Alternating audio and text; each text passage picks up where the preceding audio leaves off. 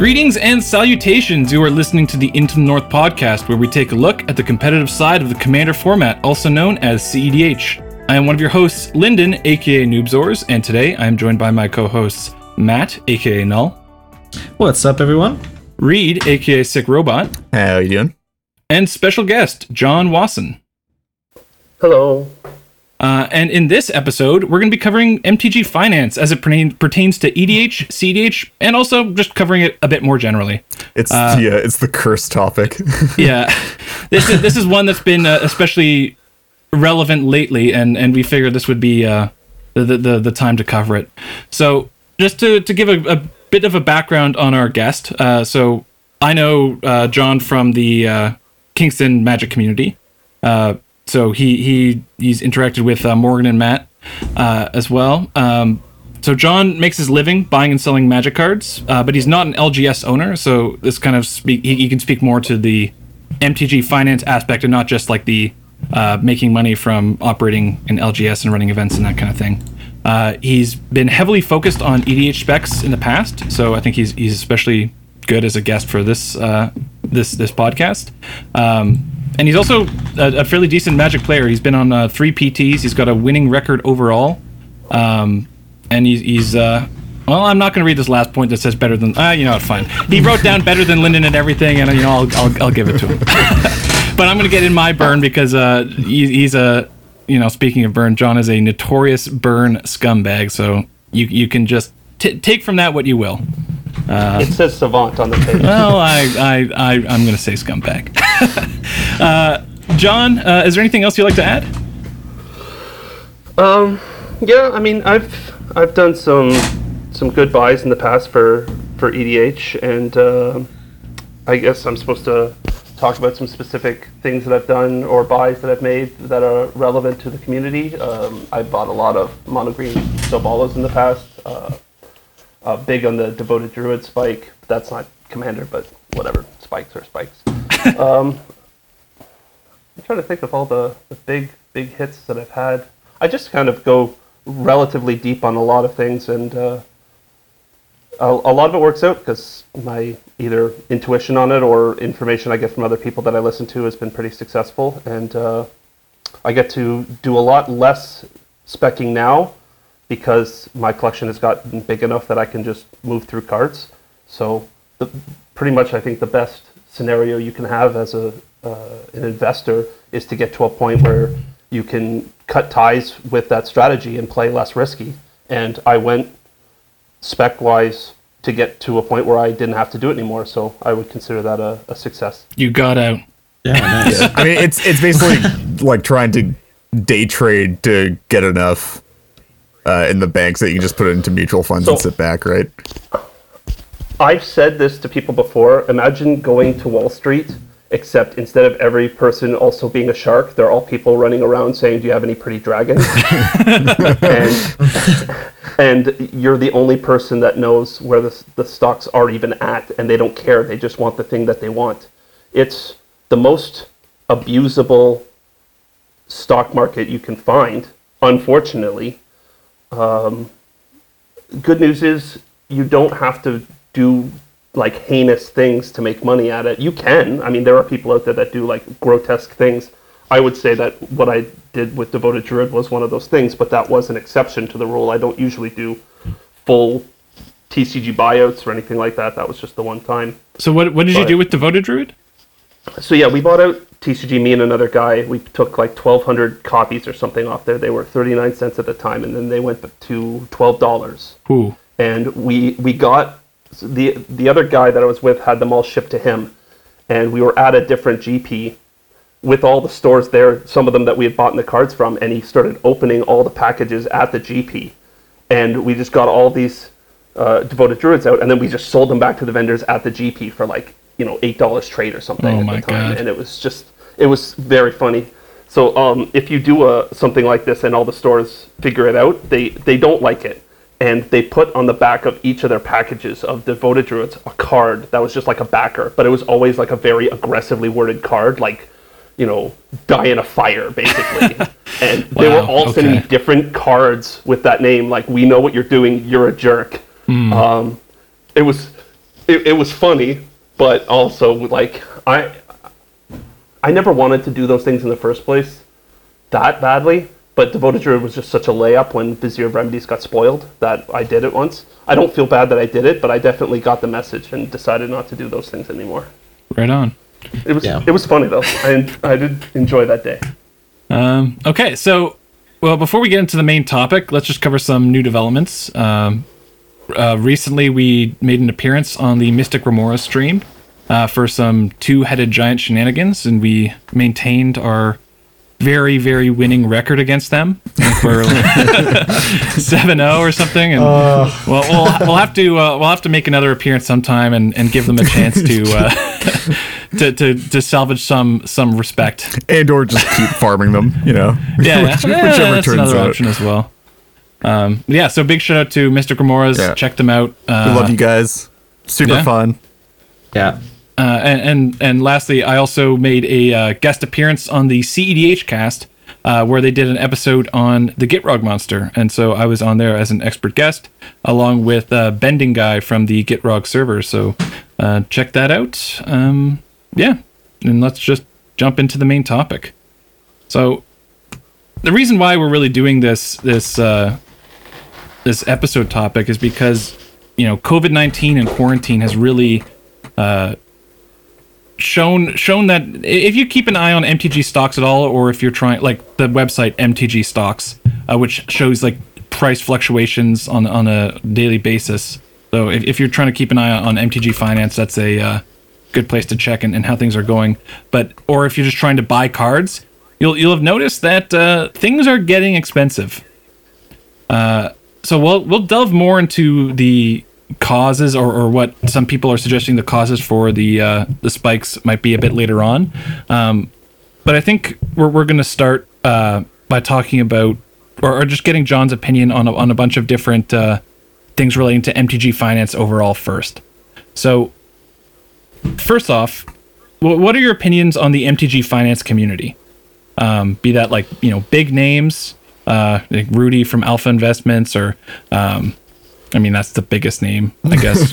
yeah, pretty much. just walking I guess down Jason the list Alt is a pretty big name as well, um, or or be it like casual speculators who, who go on the you know MTG Finance subreddit and you know pick up random cards or spec you know random BS. Uh, what, what what are your thoughts, John?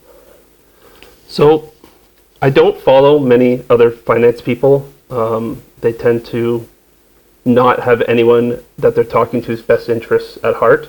Uh, I don't see why they would tell you their secrets.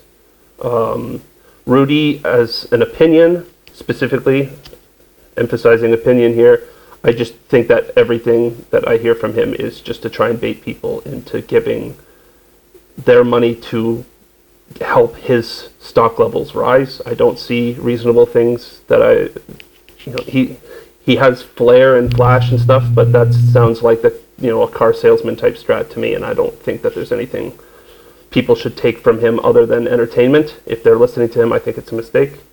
Um, the other finance, I'm certainly not going for finance on Reddit. Sorry, not happening.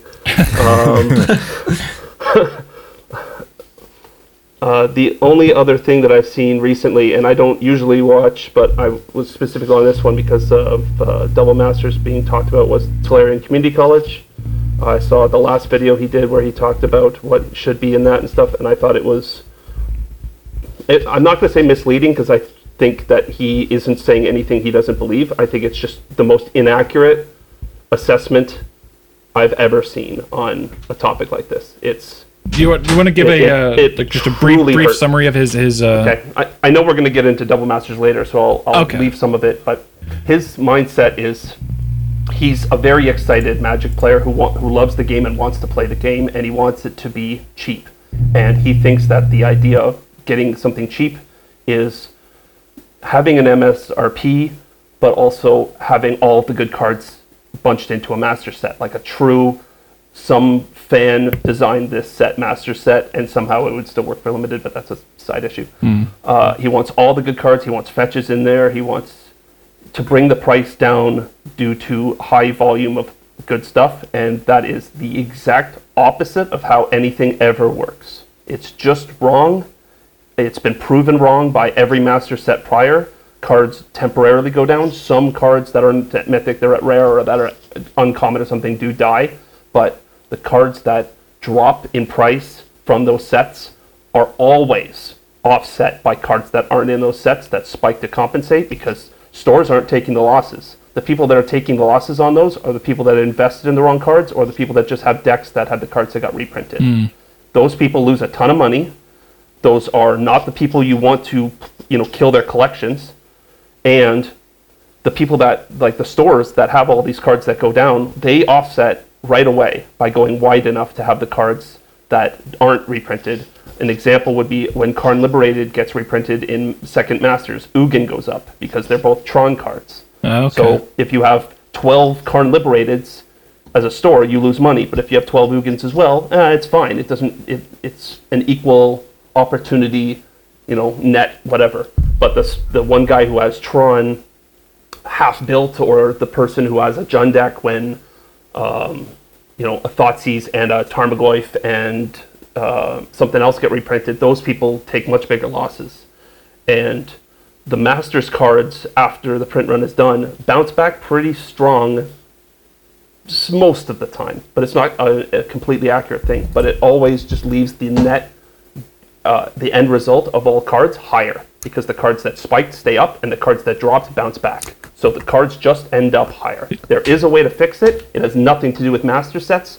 Asking for bigger things to come in master sets is just a cash grab for the people selling packs. And they sell a bunch of packs. Everyone gets a whole bunch of stuff that they're happy about. Then the customers come to the stores looking for the singles to finish their decks, realize they're way more expensive, think the stores are doing something scummy, blame the stores. Man, stores can't just take tens of thousands of dollars in net losses on singles and just be like, oh, shucks, I guess we got it wrong this time. That's not how things work. So the customers end up eating it because they pay more for the new cards to, to go with the cards they got in their packs.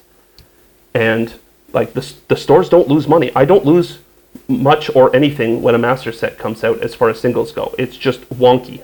I think I had a weekend when Masters 3 came out where the Friday everything got spoiled. I lost $9,000 and then by the end of the weekend I was up 2 grand. Damn. But that's because I was okay. wide enough. Yeah, wow. Like that was the abrupt decay thing because I have a bunch of abrupt decays. I lost a bunch there, but everything else started spiking, and I was like positive too. So Wow. you're not hurting me. The, the the the people that are getting hurt are the people that randomly have you know those types of cards that are the wrong half of the lottery when the spoilers come out. Uh, but the Hmm. Yeah, people that and- win are always wizards. To talk about yeah mentioning you mentioned a bunch of cards that have recovered in price and you know i, I immediately think back to uh, force of will and mana drain uh, you know they were reprinted in a master set uh, a couple years ago and they're Yeah. already back up they've already recovered to uh, at or where they were beforehand J- Uh, Jace I mean- is a little bit of an exception because uh, the modern unbanning just made that card a wonky mess forever. But Force of Will is a very, very good example of that. Yeah. I would also say like uh, you you can sort of see this in I know it's like the point that's talked to death, but you can see it in fetch lands as well, where you see fetch lands dip after reprint and then pretty much immediately start climbing again. Have you seen Khans fetches in the last few Yep. weeks? Just through the roof. Windswept almost doubled. Uh, you know, Bloodstain's back up to 40 Canadian. Uh, like these are not. Th- These are the numbers that you want the old fetches at, not the like. I mean, I'm obviously fine with the fetches being somewhere in the range consistently if all of them were in the. i yeah, if all fetches were thirty to sixty dollars or something, that would be fine with me. If that was just where they s- stood, but when the other ones are still so high, I don't want the Khans ones to also be that high. Yeah. I don't want Khans catching Zendikars. I want Zendikars and Khans to meet somewhere, uh, not quite in the middle, but you know, in the forty to fifty range. Yeah, I to lo- to lo- toward the lower end. Um, like so I'm not going to speak for every store, but I don't want my cards to be that expensive. I want my cards to be consistent. If all of my hundred dollar cards went to forty and all my five dollar cards went to ten to offset, I'm fine with that. Yeah, like you, you I don't want to see cards that scare people out of this you, game. you want and you want your you want your high volume movers to be like a bit more accessible because then it's a lot less risky to take on more of them and then like I don't know, say like new players want to get into the game, they're too afraid to pick up the high movers for existing formats, right? Or for entrenched players. And to add to that, um, I want them to not be so high that people are um, hesitant on moving them back to me. Sure. I, I want you know the you know if you see a, a card that's hundred dollars like a scalding tarn or something, people are like, man, do I really want to get rid of this card? I'm probably never going to have it again. But if the scalding tarn is forty dollars, Yeah, especially if there's no, um, thirty-three for it or something, they're fine. Whatever, they'll get it back later. It costs them seven dollars. No big deal. Yeah. Especially, and that's So- especially true when. Sorry, I, I just want to tackle on Yeah, one more uh, part to this, but I think that's especially true as well. That, um, like cards like fetches tend to not move when there's an idea or prevailing um, sense that a reprint is going to be far away, and that you can continue holding on to them. Right? Yeah, and we know when the other fetches are supposed to be coming back. It's supposed to be the end of the year in the next commander sets. I believe that was what we Yes. were led to believe because they're not coming in double masters, but they are coming this year, is what they said. Yeah. So, what do you think about casual speculators who, you know, throw their their they don't make a they don't make a living off of uh, speculating on magic cards, and they more or less just you know throw money around and, and buying lottery tickets on on random cards they think are going to spike. Do you think that's healthy or, or inconsequential or, or actively detrimental? Um same thing I did when I started. Go wide and have patience. Uh, don't buy 80 copies Yeah, if you're a going card if you're start. going narrow, like there's you're pretty much just gambling. Like you're pretty much Yeah. just going to the slot machines. just just by packs at that point. You want to chase the you know the dream, chase the dream. But if you end up with 12 copies of 20 different cards and you have two years to sit on it, if you've done even any uh, studying going into this, you'll do fine. You won't necessarily crush, but your goal shouldn't be to crush. You can't go from a $50 investment to a $2,000 payoff, but you can go 50 to 150 or 50 to 300 and go 300 to 800 and 800 to 2000 you can do those but it's this is not a one-step process Yeah, I know. I personally find it a bit annoying when uh, you know I, I want to go buy some random card like for my Riel deck that I'm, I'm brewing, uh, which is a new commander from Ikoria that has like discard synergies. And you know I look on MTG stocks and I see that brand, some you know Urza's block I think uh, card that you know Yep. that has cycling and each player gains control of or you gain control of all permanents you own that. Uh, so it's just like to, to regain control of things that have been stolen. I know that is like that went from two dollars to thirty dollars, and it's like, well, do I really want to spend thirty dollars on such a, you know, kind of a niche card and for Real? Not really, and it, Well- it's just kind of annoying when that card is getting is getting bought out by someone who just wants to to to make a make a buck. Yeah, But- it's it's like you're you're building whatever random deck. Casual decks for EDH are also just like I, I'm building some F and M deck to go have fun, and then there's just some cards that are inaccessible because they've spiked or been specced on or whatever by somebody who is just basically going all in on them and like, hey, well, I just I guess I just don't get to play with this card because it's just way too far above like what I'm willing to spend on a fun deck.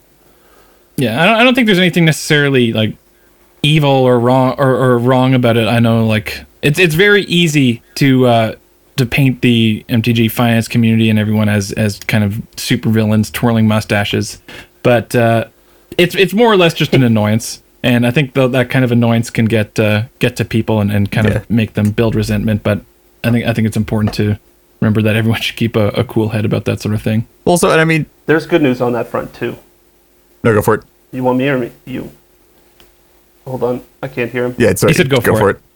Okay.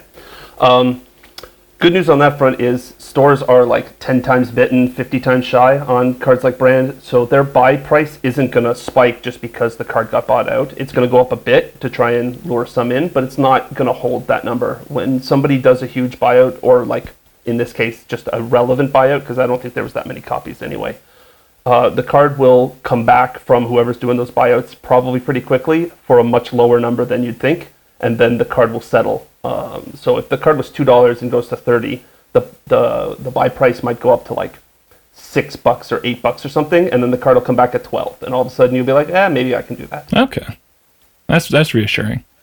Um, okay, so you know we, we talked about the MTG finance community a bit, and let's let's move into uh, the, people responsible because I know you have a a lot to say here, and this has been a big topic of discussion, especially with the announcement of uh, Double Masters. So let's let's talk about my vocal cords. let's let's talk about the uh, the big elephant in the room, which is uh, WotC. So is, is is Wizards of the Coast going in a bad direction in terms of like money grubbing and, and kind of trying to milk every last drop out of uh, out of their player base? In a word, yes. In many words, yes, yes, yes.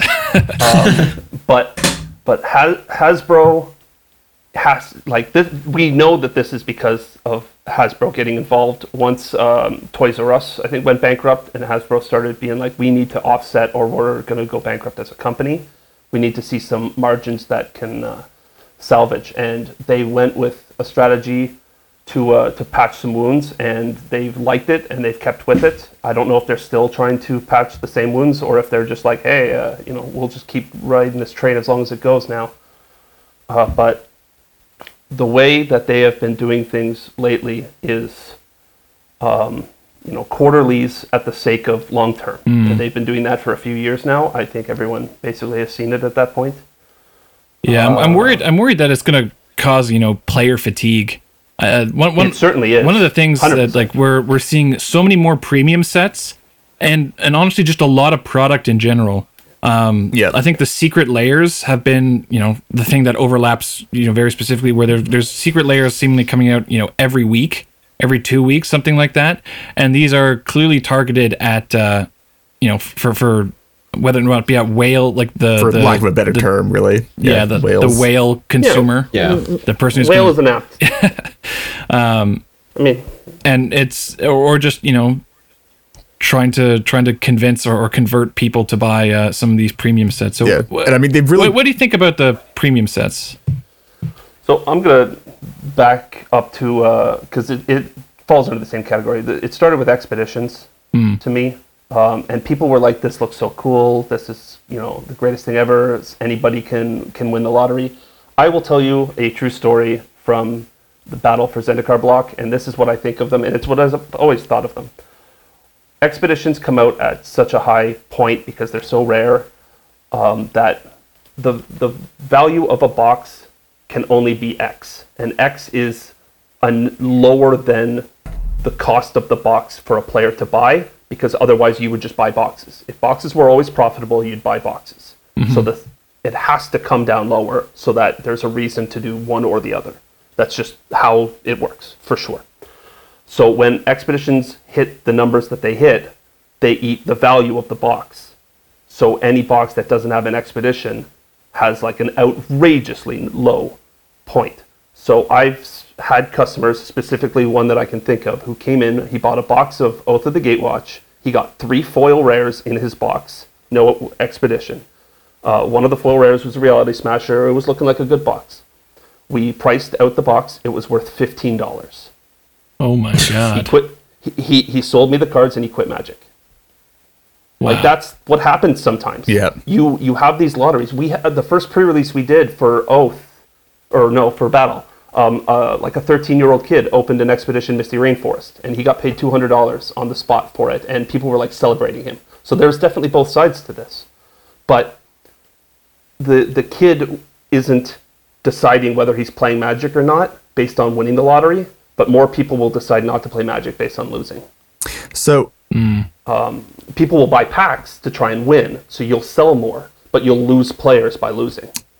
And you know, when you start putting all of this emphasis on the top end stuff, your your drop off is so substantial. Like just if you think about, um, you know, before Kalitas spiked like a year ago or something, that set oath was, I think the best card in that set was still Kalitas at like twelve dollars and uh, Thought-Knot Seer at like ten, and there was um, what Kozilek the Great Distortion was still in the single digits. That was the entire set for multiple multiple years. Like you just couldn't do anything with these cards yeah. and then you go into the like the secret lairs fine you know you want to do something flavorful and, and cool in that but you're you're it's the, the way that they're doing things like secret lairs with Amazon and um, cornering markets and stuff. They said emphatically so often that they're not ever going to deal in the secondary market. That's the thing they stay out of. You know, secondary market bad, we good. Well, so- master sets. We looked at the secondary market. We found the cards that were too expensive. We put them in here. Here, buy our product because these cards are expensive based on the secondary market. Yeah. Secret lairs. These cards are special. Here's some fetch lands. Why would they know that the fetch lands are that big of a deal if they're not checking the secondary market? Well, clearly these cards are great. They should know this stuff. Fine, whatever. But like, they're just baiting people into these like obnoxious aesthetics just to try and uh, make like make a buck, but So yeah, they're trying to do it in all all the wrong ways. So they're trying to basically. So okay, just to give context, because I think a lot of the frustration of um, wizards doing things like selling secret lairs and stuff comes to the fact that um, for any of those listening who don't know, um, and this is a pretty huge thing that, uh, pretty huge restriction that Wizards operates under. Um, effectively, in any jurisdiction, Wizards can't legally acknowledge the existence of the secondary market um, just because magic is basically gambling if the if they acknowledge that the cards have absolute value um and then you can't sell to kids anymore and the game takes a large hit right Th- this is just like an established fact Yeah. right just just Yeah. to just to set that in stone right but They've they but there, think- there's been some funny tweets from uh, I think Mark Rosewater or something But- where so so this is sort of where uh, I'm getting to is I think a lot of the frustration comes to the fact that they're not allowed to officially recognize the existence of the secondary market, but they also do very sketchy things like skirting around and selling secret lair products, which is effectively them trying to get as close to selling singles directly as possible to make a quick buck, right? But doing it yeah, in a the, way the, the where Mark Ro- yeah, the Mark Rosewater tweet basically someone said um, basically asked why why the, these things were so expensive and he just straight up said I can't answer that question. Yeah, Uh, it's it's he can't legally. He should have Yeah. said Yes. legally. yeah yeah You it, can't legally say legally. but um, that being actually that But I mean, th- that makes sense from from a guy like Rosewater. Like his hands are, I'm going to say, mostly tied. I I don't have information for sure on this, but I'm pretty confident that the top people at Wizards, they are only doing what they're told. Um, it is definitely like the avenues they're specifically choosing. Maybe they're theirs, but they were having to do something like this anyway. This is something that I do not believe would have happened if Hasbro hadn't bought. Sure, I'm, I'm, but I'm also saying like I think like a lot of the, a lot of the frustration, and it's and it's warranted frustration, but like a lot of the frustration with this stuff just comes from the fact that there's like a lot of uh, inconsistent communication on that point, right? About like, hey, what are your plans to deal with the secondary market? And the official communication is, I don't know what that is. We don't have any plans regarding that. Do, do you want to save the secondary market? I can tell you exactly how you can bring cards down without Yeah, um, it's not that hard. It's just Actually, long. that being said, though, um, I sort of wanted to hop back to uh, premium cards in sets, um, referring to uh, stuff like expeditions and vacations, uh, box toppers as well, um, that kind of thing.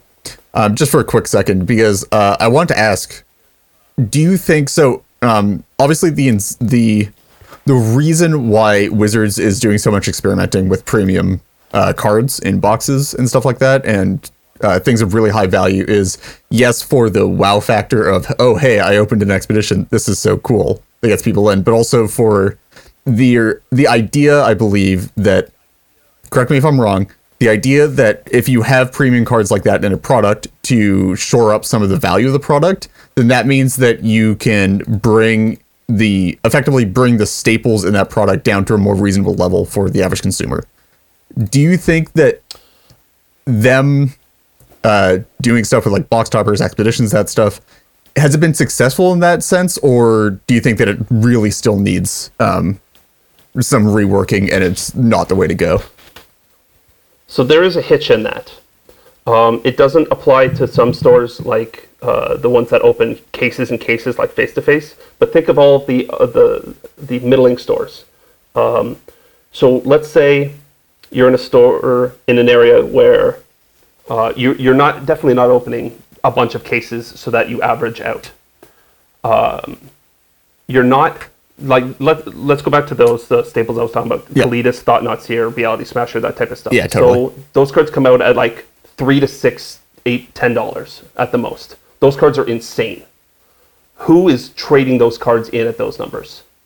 Stores don't get those cards for a long time unless they open tons of product because those cards are just so much more powerful than they are valuable. You wa- yeah, you're right. They're cheap and accessible, except they're not accessible because nobody can get them. The, the players keep them or they trade a bit amongst themselves. Fine. Those are exactly the types of cards that you just don't see stores acquire. Right. Mm. And it, it ends up it ends up damaging brick and mortar uh, more than online, considering you do have that supply course, online, and- right? And and who does it help? The biggest stores and the people selling the product still, the two people who need it the least. Yep. Yeah. So I, I totally agree on those points. By the way, I just wanted to bring that topic up because I think that's Sure. some- yeah. it's, it's I mean, it's Yeah. fine. It it's, it brings more information to people that don't know it, but there are ways to make customers happy and stores happy without being one of those top one percenter type. yeah. things. So that's actually what I'm somebody who was not a top one percenter. I'm not necessarily now, but I'm certainly like not complaining now. So I can see from both angles because I've dealt from both angles, and I can tell you, as somebody who has the go wides and not getting punished on this stuff, I'm still upset because I know what it was like beforehand, and just because I got through that doesn't mean that I'm like looking down on all the other stores, laughing hysterically that they're still suffering. I would rather those stores that have a smaller collection can't open product. I don't want to see those people and their customer bases have to go to the big stores to get these cards and then start thinking, well, my store sucks. I'm just going to buy online. And then those stores end up getting no business. so it's actually sort of something that touched That's on there that way- I wanted to ask as well. Um, is yeah. So do you think that there's like a happy medium here, and like, like what what potentially would that happy Uh, medium for which be? point? Um, the medium between uh satisfying For- for satisfying consumers and players who obviously don't want to spend that much money on their decks or want to spend as little money as possible, as well as supporting local game stores. Like, is is there a way that we can do both here? There definitely is. Uh, I'm not sure it's a one step play. Sure. Uh, I can talk about the step to make cards cheaper. Uh, once it happens, there's going to be more steps that I haven't really factored in yet. I'm not sure about, but I, I know how to make cards cheaper. Yeah, sure. Just like in, in your opinion, because I, I just find it interesting to see different people's opinions on like So- how they might go about fixing this issue, right? Because obviously this is like a very core issue to Magic right now. a perfect example of how they can do it properly. There's two actually uh, from the same set: Scapeshift and Omniscience from the what Core 19. Um, What you do is you take a standard set, um, like all your brand new sets, as you go. You take a few top cards. I'm going to say three because that was what I've uh, come to over thinking about this for a while. You take three mythic slots and you put three big cards in on, as like purple rares or something. They're not mythics; they're at the same rate as mythics. But if you put like, let's say the the next set that's coming out, I don't even know, or even a Cory or something. So there's no Godzilla cards, none of that goofy stuff. Just a regular set, but three of your mythic slots are for like um, Snapcaster Mage, some big EDH card, Atraxa or something that was in Double Masters or something, and uh, Liliana the Veil. So that set has those three cards in it at Mythic. Now, your standard cards, so that people have access to the new stuff, can be cheaper because you have cards in the set that are consistent, that aren't at super secret rare or whatever, that are still worth money. They're going to be uh, thirty to fifty dollar cards still because they're coming out, but they're still big cards. So now your box prices is offset by these big cards, but they're at a ratio that people can get consistently. Uh, your standard cards are cheaper. You've dropped three cards, but the important thing is you've only brought a few cards back, so you're not scaring the market into overcompensating by spiking a bunch of stuff, which is what happens with the master sets. So if you've only brought a couple cards back here and they're spread out over different decks and formats and whatever, you can keep doing that going forward, and you can plummet a like whack a mole a few of the big cards, but not like have another thing pop up, which is what master sets is. Is just a game of whack a mole right now. Oh, okay. And if you if you keep your standard sets where the big cards are not the standard cards. Standard is cheap and accessible, and that's what everyone wants. Everyone wants the one format that everyone desperately wants to be cheap is Yeah. standard. So now all the cards in the set can don't have to be busted, bannable, Oko, whatever cards. They can be reasonable cards that people play major tournaments with. But those cards are being opened. They're they're not zero dollars because the expeditions are 250 300 dollars. They can still be 12 18 dollars for some of these top cards. So they can still get moved around a bit, but they're not scare you out of the format numbers And you have access to some big cards. That's great. If you actually want the cards, that's great. If not, you can trade them in, get some more stuff, build your standard deck. You could just open a box, get you know a Lily and a uh, an Atraxa, trade them in, and with the cards you open, and finish a standard deck. You you've done it that way. You did the gamble you wanted. That's great. And if you keep doing that, but in small processes, you know stores don't get punished so hard at once that they have to that cards have to spike to to eat it up. You can just take a take a small loss on a card, relax, move on. And if you keep doing that over time, cards will go down. Nothing will compensate except normal spikes because a card sees more play, whatever. That you can't stop those. That's fine. And then you just keep doing that, and the process will bring cards down, keep standard down, and you won't have the backlash. And you get to sell a lot of standard product that you might not have sold to uh, eternal format players if they just want to, you know, maybe crack a lily or something in the standard pack and you draft. Drafts are just like the best thing to do now because you can have your normal fun draft, and if you open a great card, you open a great card, and it doesn't have to be one in three boxes to do it. so yeah, so like basically, I I super agree with this. By the way, um, I think this is like a would be a great step forward to um, sort of marrying uh, increased supply for eternal format cards while also making standard more affordable.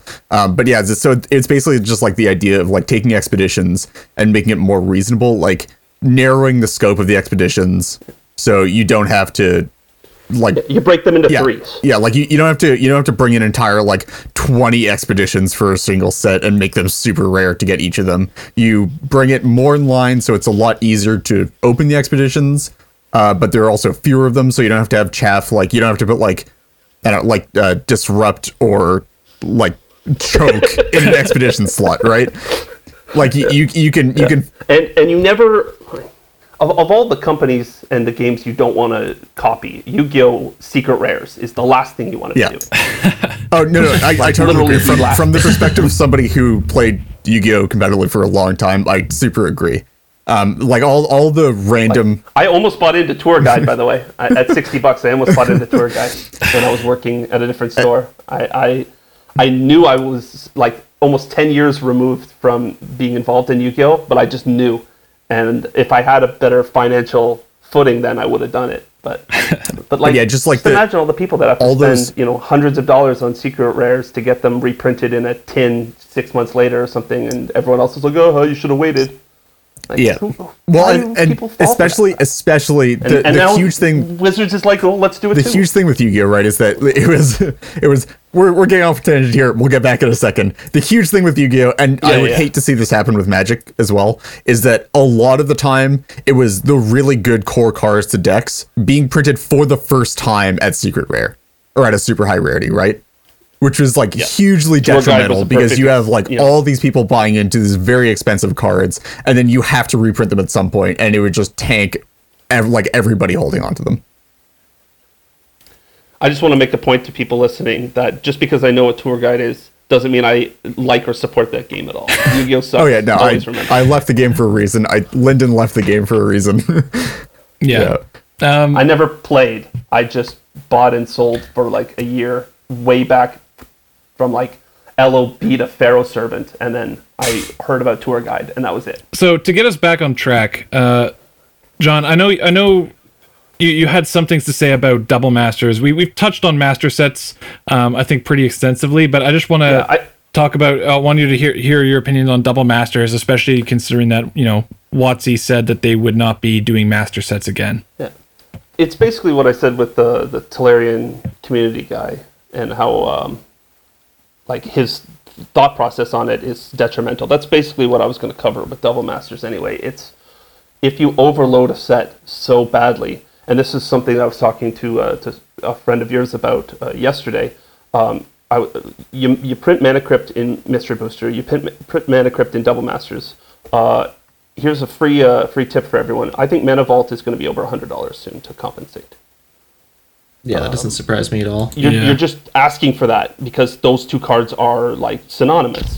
And if you bring Mana Crypt from like obviously Mana Crypt shouldn't have been like two hundred and fifty dollars or whatever. That's fine. I understand that. But if you hit it so hard, uh, you're you're just asking for his buddies to, to join him in uh, in the three digit range and yeah, Mana, if Mana Vault's not in this set, which if Mana Vault's also in this set, then I'm like sure you're just double, double, triple masters of uh, awesome confetti, great, super awesome, best show. Uh, like Mana Vault is going to be the next one, and then if you hit Mana Vault later, you know there's going to be some big other mana rock, or, or you know fast mana garbage that's going to eat it up. But like, you just you don't play whack a mole when you can just like slowly push everything down all at once. But if you like to hit with a hammer, which W- WotC loves to hit things with hammers, you're just going to get something else. And uh, that, that I, you know, we've seen five cards at this point, and I can tell you right now, it's going to cause probably eight other spikes. And I think Mana Vault is the biggest card that's going to spike that I know of for sure right now. I actually I have a second one as well. Um, I think Atraxa coming back again is going to make Contagion Engine come back up. Interesting. Oh no! Free spec advice. I mean, I don't That like. being said, just I'm, I'm not the guy. I'm, I'm not Rudy here. I'm not the guy that's going to just like you know lead people astray here. I don't need to make every spec work for me. Uh, that's fine. These ones are like you can come and ask me at the store. Any people who know me and have asked me questions at the store, I'll I'll tell you straight up what I think is going to happen. And I'm you know I'm right enough of the time that people trust my opinion when they ask me that stuff. Um, I'm not going to say Contagion Engine is going to be sixty dollars or something, but it's certainly at a very, very low point right now, and that's a that's a safer investment. yeah. Um, so Wizards has been uh, what what what a lot of people call is whale chasing. So the the business model of a lot of uh, like mobile games, um, and you see this in things like Hearthstone as well, is that the company really targets uh, these quote unquote whales who Basically just spend like, yeah, the- a ton of money top, like, on, 5% of on spenders. the product. Yeah. I And call those people Linden. you, you need some duels off me, right? Linden? Is right? Uh, maybe, maybe not. Um, but uh, I- yeah, I couldn't really understand because you were talking like a you know whale speak, and I don't really understand. um, yeah, so I'm I'm not really the whale that WotC is targeting because No. I mainly Yeah. buy singles. I don't really buy sealed product. But You're my whale. yeah, the yeah, I'm, I'm the uh, the person who the the LGS LGS whale. But uh, so so WotC WotC's printing all these these uh, these cards that are that are targeted at whales to just you know get a ton of money from them. Is this is that you know going to be scaring away players? Do you think, or is this kind of like a, a no harm no foul kind of thing? The whole Uh, the whole meme of this product isn't for you is is really popular right now. Is that is that an acceptable excuse or? if you uh, look at what whales have been uh, treated like in the past, uh, an example of that would be like in poker. It was mentioned in rounders and stuff like that. Whales, whales always believe that if it doesn't work out for them, it's usually bad luck. Um, they don't get scared off. You can't. You can basically not scare a whale. Uh, Wizards is just going to get to a point where their only business is whales, and that might not be sustainable. But you're who you're pissing off right now with sets like Double Masters is everyone who already hates pack prices going up, not people who not bought you know Master sets in the past. People who um, their like their target audience is going to be like herp de derp. I don't care. Give me the box. What is it? Four hundred dollars? Whatever. Give me the box. Uh, I don't think you're going to lose those people. They're like the reason they're doing what they're doing on repeat is because it's still successful, and it's not going to be not successful just because it's awful for everyone else. They're they're not. You know, their goal isn't to keep the 95% people who don't want to do this happy. They hope to do enough other stuff, like cool shiny cards, secret lairs, commander decks, uh, you know, all, all the other stuff is to try and appease those people. This is, yeah, it's whale chasing, but it's successful. It's not going to kill that market. You just could also get the whales and everyone else on the same plan and make tons of sales if you did things, you know, other ways.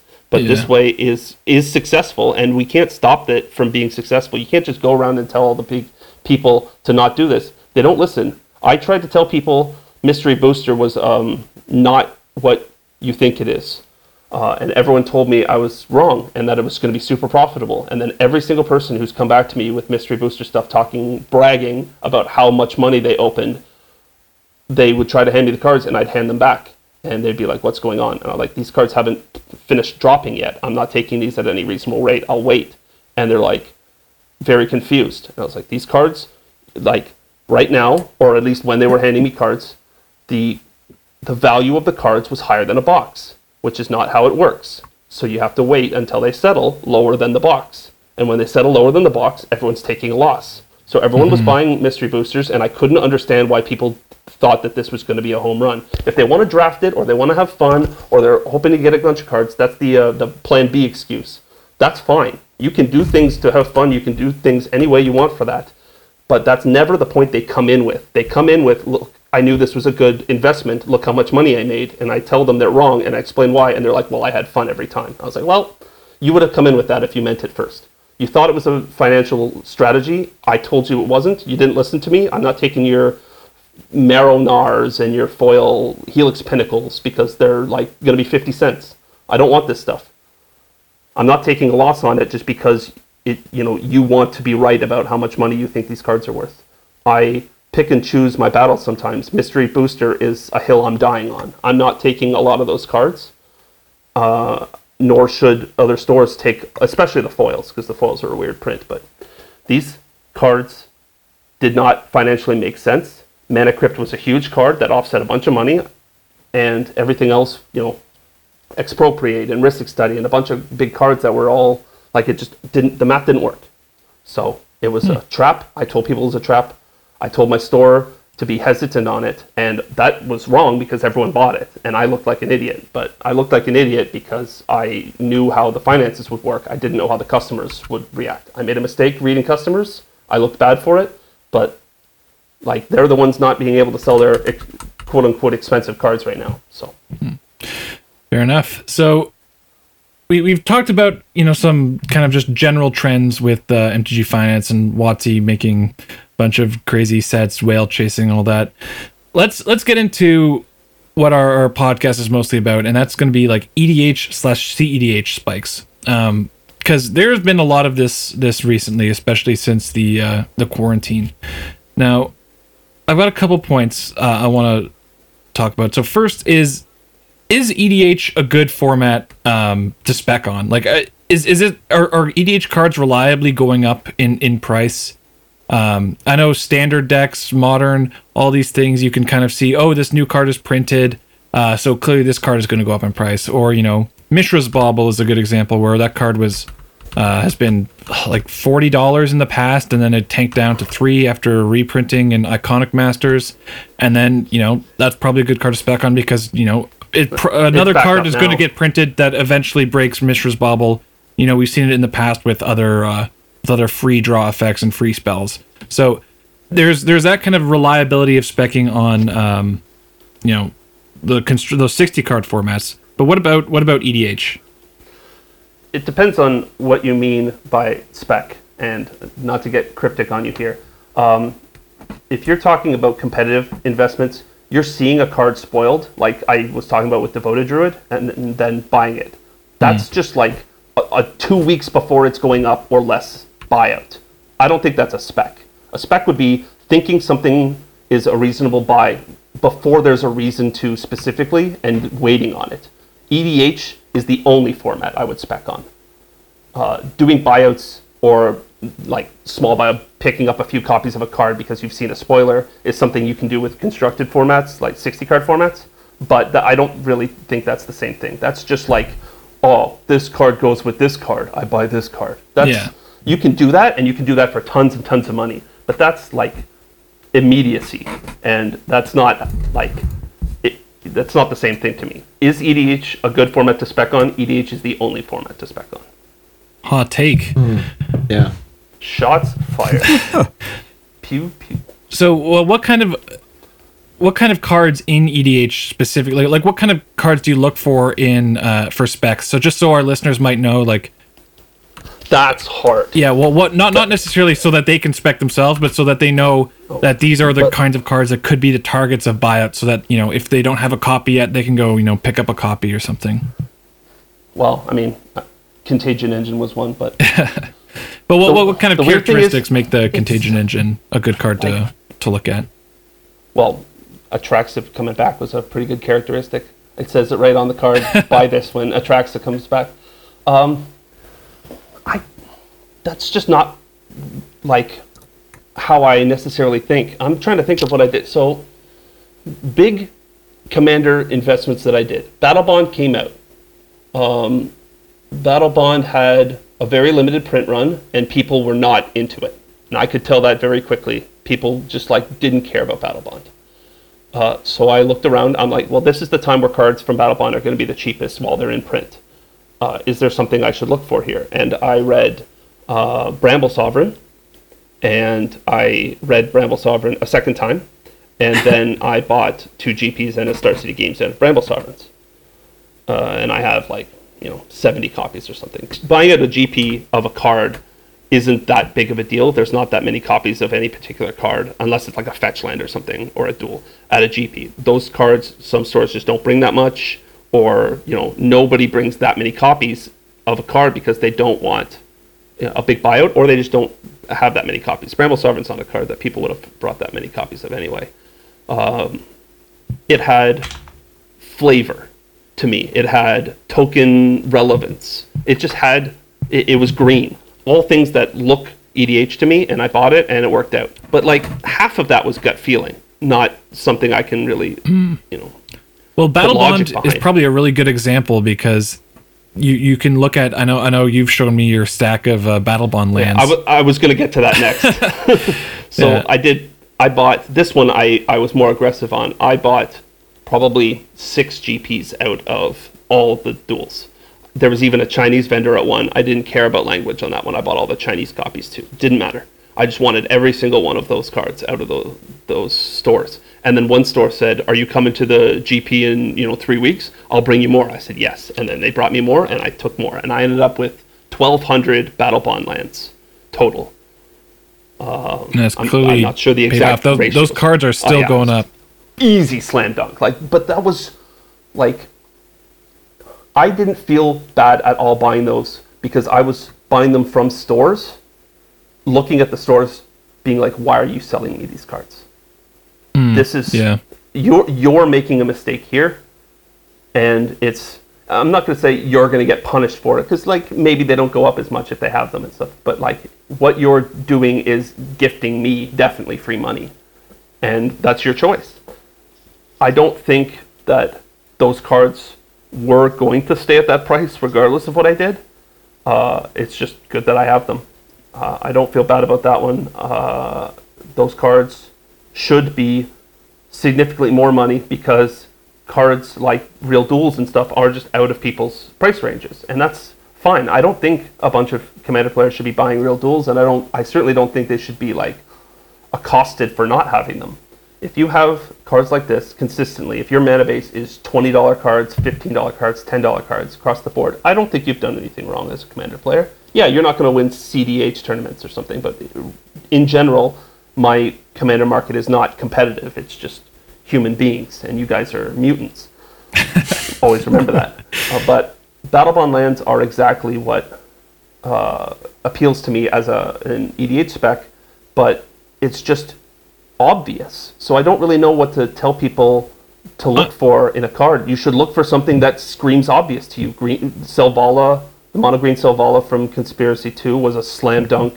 I bought a bunch of that card. That one is probably partly my fault. Uh, I don't feel bad about that one because read that card. Like they, there's so much obviousness to a lot of these buys. Uh, I really don't know how to pinpoint exactly what makes me think a card is a good spec or not. It's just sometimes. Uh, I've got some rules of thumb that I look at. So One is, uh, and one I'm just going to spe- uh, state I don't really spec cards, but I do try and pick up cards when they're their cheapest, and I'll buy like you know one copy so that I have it and I'm not spending a bunch. So trying just trying to save money where I can. So one thing I look at is um, the the set. Is it a popular set? Um, so Battlebond, not really super popular. Um, but because it was made for multiplayer, uh, you're getting a bunch of cards that are very good in EDH that are just not likely to get reprinted in any set. Right? When are they going to ever reprint Battlebond lands? Is is what you need to say. Okay, is it going to be in a standard set? No. Is it going to be in a commander product? Maybe, probably not. Um, so there's not really that many great opportunities to reprint these Battlebond lands, and they're very strong cards and very good. Do you want to run this card in decks that you have or decks that you're in your that you're brewing with? If that is yes for a bunch of different decks, then that's probably a good card to look at or, or pick up. Um, cards that scale well. So John talked about Bramble Sovereign. Sovereign that uh, that has a that scales really well. It's good in lots of different strategies. Uh, and again, in a low print run set, that when are they ever gonna reprint that kind of card? So that's kind of what I look at. Um, yeah, and, Can I and add a point to that? sure, go ahead. If it does get reprinted, are you screwed? I think if Battlebond lands get reprinted, you're not necessarily screwed. You might get like when I bought them, they were uh, four to five dollars US, and if they get reprinted at some point in a commander deck or something, I don't think they're going to drop to even back to that point, let alone below it. Yeah, I, I think what what a good rule for for like the average player who maybe wants to have uh, multiple copies of cards for their own decks is don't something like a Bramble Sovereign. How many decks as a player are you going to have Bramble Sovereign in? Um, if it's not if it's not uh, you know like all of them, then maybe don't pick up you know six copies because that's that's clearly just a spec and you can easily get uh, get punished if they do reprint it for some reason or that. But that's not know- fun. Yeah, but Battlebond lands on the other hand something that's just as John was saying a slam dunk. You can put those in every single one of your decks and not feel bad about it at all. Yeah, So, you're definitely right about yeah. those points for sure. Um, and then one one other thing I do uh, as well is I like to brew ultra budget decks. So I, I've done like uh, fifty dollar ultra budget Yisan, where I'm trying to make it as competitive as possible. And you know, looking looking back at some of those cards, uh, they've spiked. So it, if you're looking, if you're dredging through the trying to make the best deck you can on the tightest budget possible, what you're going to do is you're going to identify cards that are very powerful and very cheap. Um, so you're you've got a really high uh, you know power to cost a monetary cost ratio. So those are, are cards that are that are also worth looking at. So I remember Jeweled Amulet used to be a very uh, good you know budget ramp card in that deck, and then it got uh, it, it spiked. Um, Gaia's Touch, really unique effect that uh, allows you to play an additional forest land on your turn and sacrifices to make mana. I was running that in my Yisan deck, and that spiked. Wait, that spiked? A bunch of other things like okay, that. Yeah. Good talk. I got. Uh, you go first. no, continue. Uh, that that's I that's po- all I have to say on uh, on that. I got points to add, but uh, I'll wait here a sec since you haven't been able to talk for a while. Yeah, I remember when you talked about Jeweled Amulet, and I just remember making fun of you. But clearly, I was like, I was like, what's this random card you're showing me right now? All right, I got two quick things to add there, just for spec advice. Uh, one, don't spec on standard. Uh, e- for commander, don't do it. The print run is too high. Power level does not matter. Cards are just too common to be as expensive as you think they are. You And it's have just to wait. it's so volatile, right? Yes, there have been exactly a few exceptions, but like you don't play to the exceptions. The amount of people that brag to me about walking ballista buyouts, I was like, man, if you're doing walking ballista buyout, you're doing something that's going to happen one out of every ten times, and you're going to throw every cent of that away the next time you spec on a standard card. It just doesn't work often enough. Um, Like, look for cards that go with those cards that are older. That's fine. The second thing is uh, foils uh, for specifically cards that are getting reprinted in commander decks because commander deck reprints are never foil. So if you see a card uh, that comes back like six times, um, obviously it can't go that high. It's getting tons of printings. But the original foils, if it's a card like I don't Deadeye Navigator or something, but that's a bad except, uh, example because it had a Masters printing. But that was coming back in Commander sets and stuff for a bit, I think. Um, Those cards, if you want an investment point, get a, one or two original foils of a card that is seeing repeated printings at normal only. Uh, yeah. So one one thing I would like to uh, just chime in with as well is if you if you think a card is good, um, so so yeah. Actually, quickly before I do that, yeah. So on on the standard sets, uh, wait until a set is out of standard before you pick up some like if you want to if you want to pick up a bunch of stuff for your your decks i mean sometimes you know the new shiny thing from the new set is great to go and buy but you know if you want to buy a uh you know uh, a lo- uh, what's what's a maybe companions or something or Uro. Let's say you want to buy a bunch of Uros for your you know decks that have Simic for EDH. Don't buy them all while Uro is still in standard and seeing play in you know every format. Yeah. Um, also, give time for new sets to uh, to settle Yeah. because a lot of times cards will get banned. You know, if you're if you're running out into you're like I'm going to make ten different Lurrus decks and I want to have Lurrus in every one of my decks. You know, maybe wait until it uh, a card that is so obviously broken as Lurrus gets uh, banned in a bunch of other formats before uh, before Dude, that's that's the, the best time to buy a standard card like Uro is a month before rotation until like three months after rotation.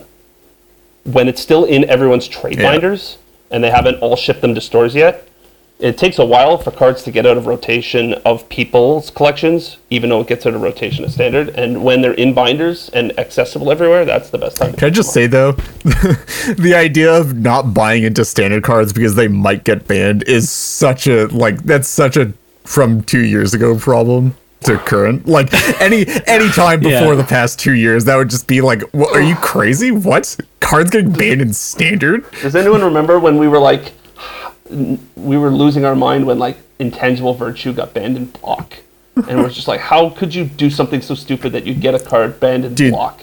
You guys are there morons. You'll- this will never happen There- again. And that, now it's just like, which cards are What's, legal in what's this the format? stat again? It's more cards have been banned in standard in the last two years than have been banned in standard in the last twenty years. Put together, that's Wow. just yeah. Yeah, ever. Yeah, like Yeah, um, Ixalan, I- Ixalan and newer has like yeah a bigger ban list than uh, you know prior to Ixalan for standard. that's insane. But I Uh, mean that's that's just bad testing. Yeah, one one thing the company and doing the wrong things. the last thing I want to touch on um, regarding EDH uh, spikes is ha- the, the effect that content creators have on influencing card prices. And in the EDH community, this is uh, really prevalent uh, among the command zone. So uh, if oh, I think it was a few years ago, or maybe maybe two two years ago or something, when uh, Josh Lee Kwai de- deployed his uh, uh, uh, Shadowborn Apostles deck and Shadowborn Apostles just skyrocketed in price. Recently, there have been things like Reap um, that have you know exploded in price from just appearance on the command zone. So cards that are that you recognize are good, and this is you'll, you'll often see this with the CDH community, where the CDH community tends to have explored like every single card and you know knows knows what cards are very powerful. Um, but those cards might not be widely adopted by the greater EDH community because of just you know lack of knowledge because some of these cards are very old, um, or that just hasn't that tech just hasn't you know permeated yet. But uh, yeah, if you if you identify a card as good and it's just unknown, that card is is liable to spike as soon as a uh, content creator features it uh, in, in a, on a prominent Well, and I uh, mean, prominent YouTube to different channel. degrees depending on current supply, right? As well.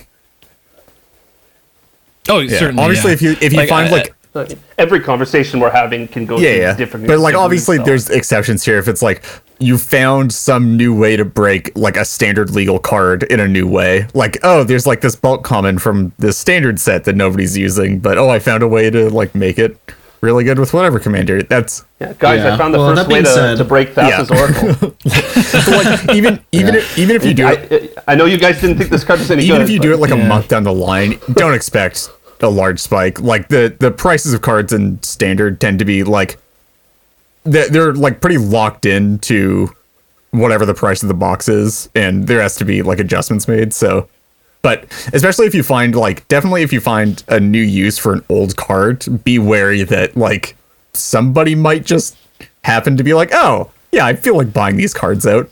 This seems fine.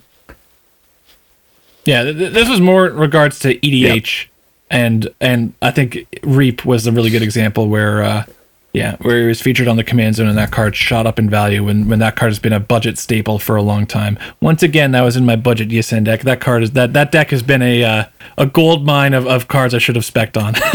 Yeah, well, you reap what you sow. yeah. Oh wow. Okay. Cut that. cut that from the show. That's good. We can't let that stand. Um, The only the only ad I can make because I don't know the command zone stuff that well. I don't follow any of that stuff, but I have seen some you know saffron olive spikes, Mm-hmm. and people should not listen to saffron olive. That guy, no, he wants the reserve list abolished. Let's everyone just hate that guy, please. He's a bad person. Uh, But I mean, it's a good. It's if you see something on a Saffron Olive video and you're like, "Oh, that's an interesting deck," uh, you know, "Oh, I want, I'm using that card in my EDH deck for for whatever, or I'm gonna in one of my brews." Maybe maybe pick that up before it uh, it shoots up in price from people speculating on content creators because that definitely does happen, and then also just the natural demand that that drives. if you have a need to get yelled at, come to uh, my store and uh, tell me that you're building a saffron olive deck. uh, that's Kingston Gaming Nexus, by the way. yeah. because nobody mentioned that yet. Oh yeah, yeah, we should have we should have uh, mentioned that, that, earlier. yeah. But if you come there and ask me uh, for a saffron olive deck, you will get uh, a pretty strong yelling. Um, I don't like him because of the reserve list thing, but also um, he gets credit for a uh, modern deck I designed. and I'm upset about that. So I'm always bitter to him. Okay, so I was playing so the well, one one trend that that's been um, that's been going on recently is that a bunch of EDH staples, not just CDH or just EDH staples have been uh, going up uh, quite significantly, and this could be because you know EDH is now the most popular way that Magic is played. Uh, growing player base, growing interest, and you know people just have an increased demand for cards. Or you know one thing that I've kind of noticed is that people have been kind of tending towards a higher power level of deck construction uh, in like the lower power levels, mid power, casual, whatnot. Things are are power creeping up in terms of uh, like arms races between groups. So cards that used to be uh, a lot cheaper because they were more niche are now getting adopted by a lot more people. So this has had an effect where the price for a solid, uh, people say seventy five percent, you know, seven out of ten mid power th- those kinds of decks are getting more and more expensive to almost to the point where they're uh, at the price of like your average modern deck and i want to get your take on this john whether or not you think it's a good thing that the uh, that edh to have like a playable deck is is the barrier to entry is getting higher in terms of uh, monetary cost So obviously, theoretically, it's not a good thing. If you just look at it like uh, more expensive means harder to get the player base bigger, and you want the player base bigger. But if it's cheaper and you get the player base bigger, then it becomes kind of a one-upsmanship type thing, and that's just how cards get more expensive. So you're in a catch-22 anyway. So the only other positive I can say from this is that it really makes people realize how detrimental the way things are going can be for this game if people let it get that way. And there's, you know, it's hard to stop, but it like it's not a good thing. But there are points that can be good out of it.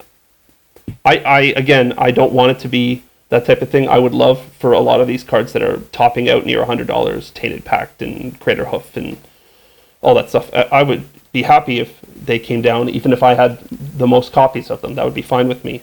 Um, I don't want this. I, I would love it for people's competitive one-upsmanship would be to swap a thirty dollar card with a different thirty dollar card, but that's just not the way it goes. Because hmm. once you find the the better thirty dollar card, it becomes a forty dollar card. That's just how things work. So yeah it's not it- it's just an unavoidable problem that the bigger the base gets the more expensive the decks are going to get because you need to to break through the at the top if you're going to you know be the guy that wins those things you want to beat all the people at x so you need to go up a level And if you're if the level becomes Y, then you need to go up a level again, and you just got to keep going and going and going, Yeah. and that's just how things become more expensive. So you're just stuck. It's No. not like a good or a bad thing. It's you're just stuck. if I was to play devil's advocate about the increasing um, price of EDH decks, is that really you're you're still getting a very good bang for your buck uh, in terms of EDH. Uh, the, the money you put in is gonna be is gonna last. Unlike we're seeing in uh, in modern right now with companions and Oko and every new set. I mean, even even Theros with Uro. Uh, every new set seems to be shaking up modern legacy and all these eternal formats which already have a very high price point per deck um, so edh like the the good 75% deck is still uh, below that right now but those decks are, are people are, are, are joking that modern is now a rotating format same with legacy where every new standard set is just busting it wide open and making your potential deck unplayable and one of the appeals to modern um, and these eternal formats was that oh, you know, I can buy uh, such and such deck, and then it's going to be playable forever or, or almost forever. You know, I just buy some new cards to update the list and, and bring it up to par. But you know, one time it- it's it's it's KCI, and then it's Eldrazi, and then it's Tron, and then it's uh, you know Titan, and then things get banned, and it's you're you're constantly having to to change your deck up to keep up with the format, uh, and it's getting very expensive. So EDH, even if it gets to be more expensive on par with uh, with uh, modern decks, you're still you're still able to play these decks for a long time, and there is no real uh, CE, uh, there is no real meta for EDH, or at least for casual players that you need to continually keep up with. That happened first mainly with Modern Horizons. That's that Yeah. screwed everything up in that format, and everything's been a cascade of failure since then. Yeah. But uh, the uh, the addition there, which is important, is um, yeah, cards are going up and people aren't happy about it, but your resale value also goes up.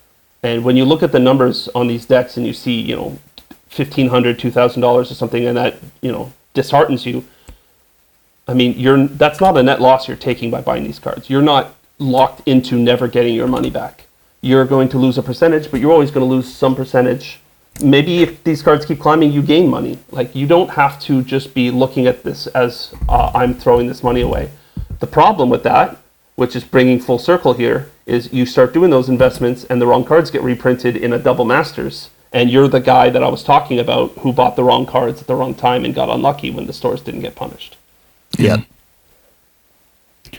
So let's let's talk about some of the causes of uh, of the spikes. So not not just we'll, we'll talk about the recent spikes, and, and I'll uh, I'll discuss what what people have been theorizing in terms of why um, there's a massive influx of spikes recently.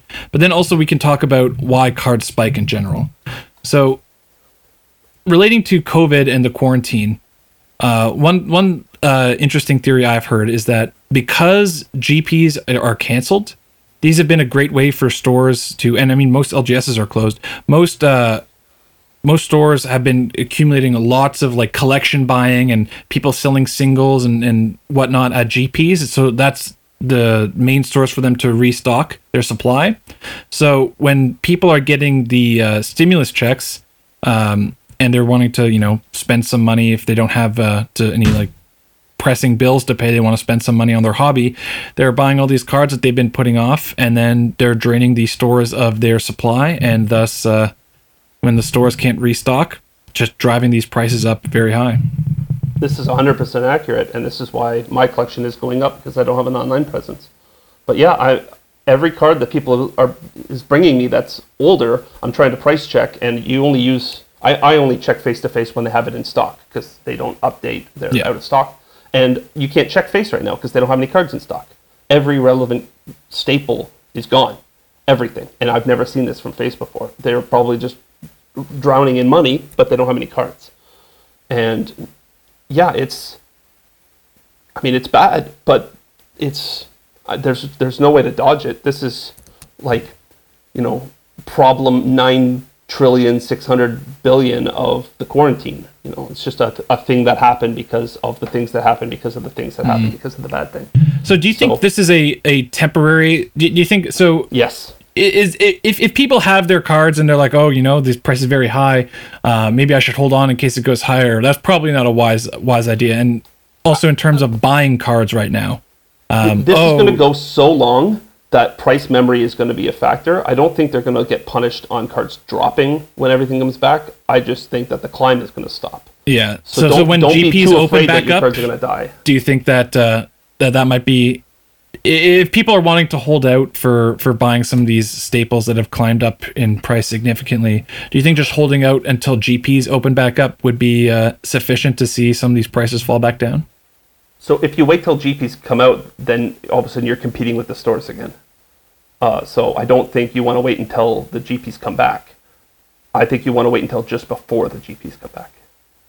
okay If if I had a card that I think is only super inflated right now because of the quarantine, and I was worried that it was actually going to plummet, yeah, a, a month before GPs come back would be the time I would be liquidating. Now that oh I, I was more talking about buying Yeah. cards so like if i'm looking Oh. to buy a staple that is that has shot up in price should i wait until Oh, the okay. gps open Um, back up hmm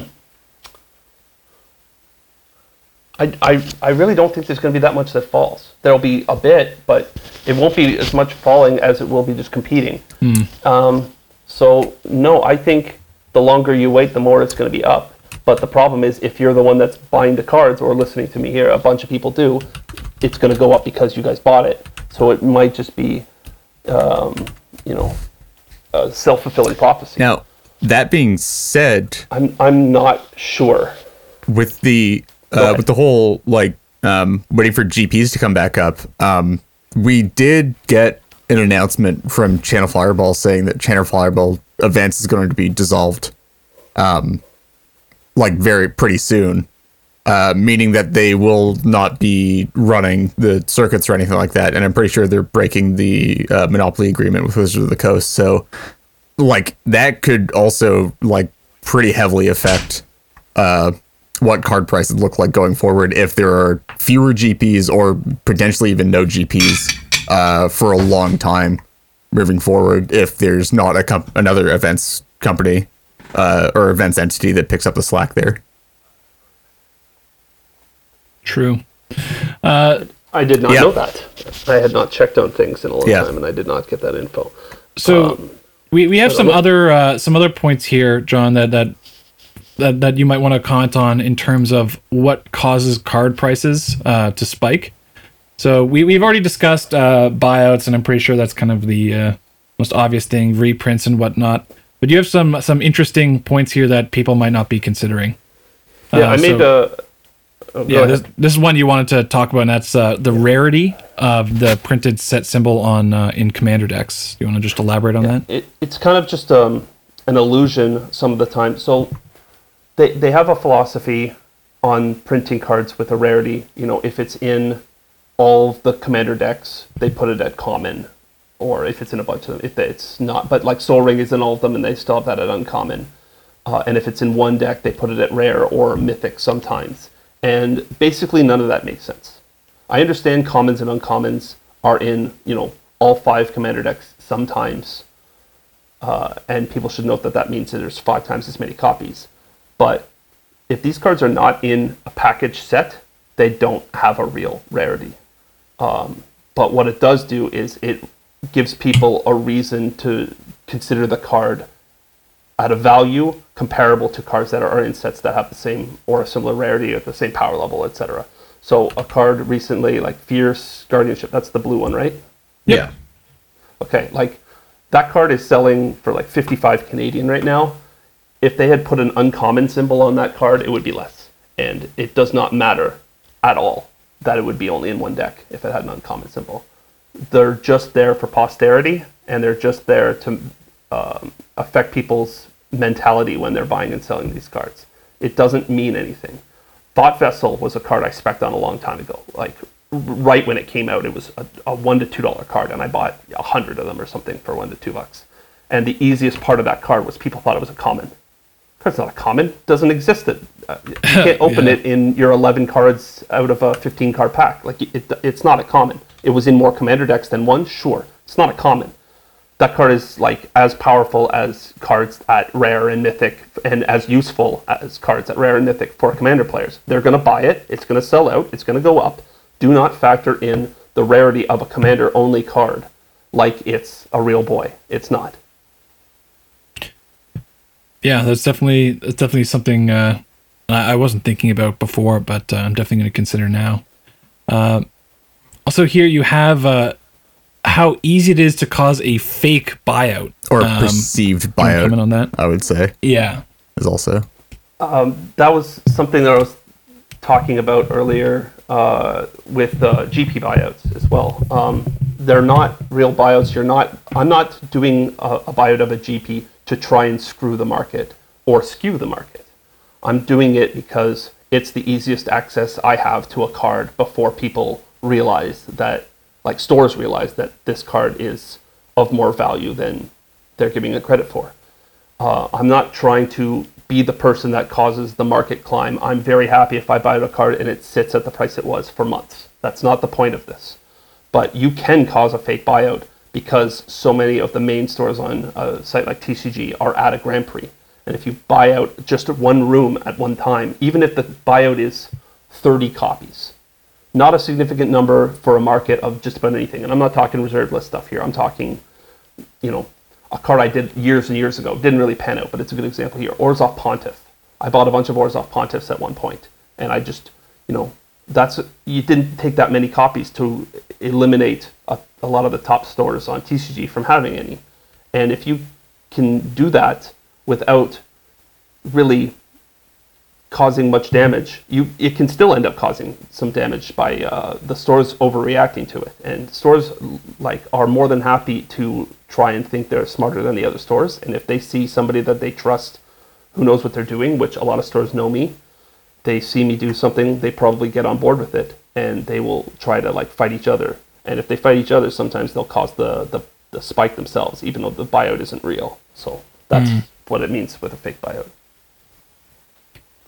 Interesting. So we've got two points left, uh, and our final point is going to be on uh, CEDH specifically. But before we get to that, uh, talking talking about MTG Finance without uh, you know getting into the RL a bit would be uh, would be a bit of a crime. So, so the uh, well, one thing I've noticed with the RL recently, and and it's kind of been an assumed golden rule with RL cards that you know they'll always go up forever. Um, but recently there was a crash, and uh, you know now with with the the quarantine things are starting to pick back up.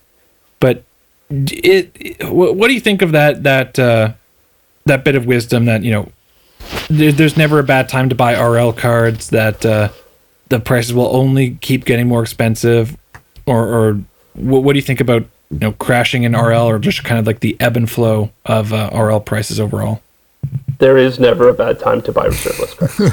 I don't care about the crashes, any of that stuff. Especially for people that I'm talking to and not necessarily myself. You're not going to have enough reserve list cards unless you're like a lunatic, myself included here. Yeah, I- because I do have a lot of reserve list cards, but you're not going to have enough where a, a crash is going to affect you.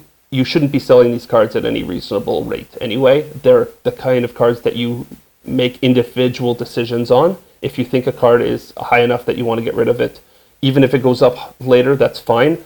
Um, I think buying reserve list cards and sitting on them is kind of a deep breath that you get to take where you're just you're safe. You should feel comfortable with reserve list. I know cards. we can you should we not can believe speak to- saffron olive, etc. we we can speak to uh, some you know personal. We can give some personal anecdotes on this. Uh, Matt Morgan and myself, we were all getting into CDH at around the same time and buying a lot of the staples at around the same time. Uh, and it is just paid off in spades. Yeah. For Thank you, John, for the uh, the seventy dollar Mox Diamond that you sold me. yeah the the uh, Let's pour one out for our boy. the price of uh, CDH if you're trying to get into the format now is absolutely just insane. It's basically Uh, a lot of these things were it. were yeah less than half of what they are now for these staple cards. I got like my Mana Crypt for a hundred dollars, and I know that was a big purchase at the time, and now it's you know just you know double or triple that. So it's It- not reserve list. Doesn't count. It's Get not reserve here. list doesn't count, sure. Uh, but yeah, Mox Diamond, Mana Crypt. Uh, sorry, not Mana Crypt. Uh, Grim Monolith. Uh, yeah. Uh, Do, do you want to hear my Grim Monolith story? sure, sure, sure, sure. Yeah, Yeah. yeah. So let's let's Grim, hear it. Grim Monolith is my most profitable card of all time. Period. Slam dunk. Not close. Really? I went to every face open that I, you know, was around for for. Man, when did I start going to, to tournaments like that? You know, before 2010 anyway. And every time I had enough money to buy anything, I would buy Grim Monoliths from Yeah. those stores. If I went to a GP, I bought Grim Monoliths. They were $25 Canadian. Yep. Uh, I ended up with 87 of them. And uh, at a GP Pittsburgh, uh, right after they really, really spiked, they had hit uh, about 130 US. I went to Star City Games and I said, uh, How many Grim Monoliths would you take? And the three vendors looked at me like I was, uh, you know, some idiot who had four and thought he was cool. And they said, We'll take as many as you got. And I, I dropped. I, uh, I think I dropped like 72 of them on the table, and they had just all looked. And one guy was like, I guess. Uh, I kept a few of them, but I ended up selling like yeah 60 plus Grim Monoliths to Star City all at once for Wow. you know trade credit, so six seven thousand U.S. cash. No That's trade. Seven, that's insane. It was really funny to see the look on three Star City vendors' faces who have seen everything, and they're just like, "All right, this guy's flexing on us. Like, now what do we do?" it was good. Yeah, so Yeah. I, I don't know. It, it definitely feels like looking back every time I bought RL cards, I, I regret like I'm st- I just still don't have all the duals. I'm still missing some uh, staples like Whe- uh, Wheel of Fortune and whatnot, and I'm still thinking like everyone missed the boat on Wheel of Fortune. Don't feel bad about that one. Like nobody, when, when that card hit like hundred dollars, everyone was like, "Well, this card's done for a while. We're just going to stay away from that. This card's already like a poisonous uh, stain on the community. Let's just pretend it doesn't exist." The card also like doesn't exist. Like nobody, even people looking for Wheel of Fortunes, unless you were like literally buying out everywhere on the internet, you never found a bunch of Wheel of Fortunes. I never, saw, I, I saw less Wheel of Fortunes than probably um, every definitely every dual land, but I'm trying to think of something else like Mox Diamonds and Lion's Eye Diamonds and stuff. I saw way more of those than I saw Wheel of Fortunes ever. It's just a card that just never happened. Yeah, Like, uh, it, it- just ha- it, it spiked because it wasn't there, but it was never there to be found anyway. It, it was not like it. It, did, it never felt like a missed opportunity to me. It felt But to like a my, never to my point, which was that you know every time I look back, I I kind of regret not buying some of these RL cards sooner. Um, but it just it I would feel weird giving the advice now that like oh buy R. There's never a bad time to buy RL. Buy RL now, even though that kind of does seem to be the trend. Um, it's just it it's such a feels bad to get into CDH now and that's why you know the CDH community is very very pro proxy and you know But pro as I said, though, playing online. you can get your money back, and especially on RL. Like you can like, it sucks. I understand it sucks, and I understand it feels bad. But it, I think it's the safest thing you can do with your money. I, it's it's just like, it's buying stocks. It's just Yeah. buying stocks, and it's the best stock to buy. It's, you know, Google. It's not going anywhere. Yeah, fair enough. It's, if you need if you need to uh, to sell them, you're probably going to be able to find a buyer. My, my last big purchase was four cards in Toronto, all power for seven thousand dollars, and it's the best buy I've ever made. Se- second best buy I've ever made, and I don't feel a, any, you know, worry about it. And obviously, I'm not saying people should just like throw down seven grand because whatever. I'm saying, uh, you know, whatever your comfortable ratio is to that, it's just it feels safe. It was profitable at the time, but also it just feels safe. I don't feel like I've risked seven thousand dollars when if you buy a bunch of other cards, even the ones that we're recommending, there's still risk, and I don't feel like there's the risk here. It mm-hmm. just might be stuck forever, and being stuck forever sucks too. But man, just you can So- spend seven thousand and get sixty six hundred back instantly if things change, and you can't always do that with other cards. So it doesn't feel hmm. that bad to me. The uh, the last point here is on uh, CEDH uh, staples and CEDH spikes. So this is stuff that more we can uh, speculate on than than John, I think, because I know John isn't necessarily familiar with. Uh, you're you're not really familiar with the CEDH meta and, and what kinds of cards and I, decks I know these on. cards. I know uh, that they have gone up, and if you ask me why, I would be like because people drooled over them and they look. Pretty. I don't know. Yeah. It, it really yeah, yeah. I, you- I can sit out for a bit if you want me to.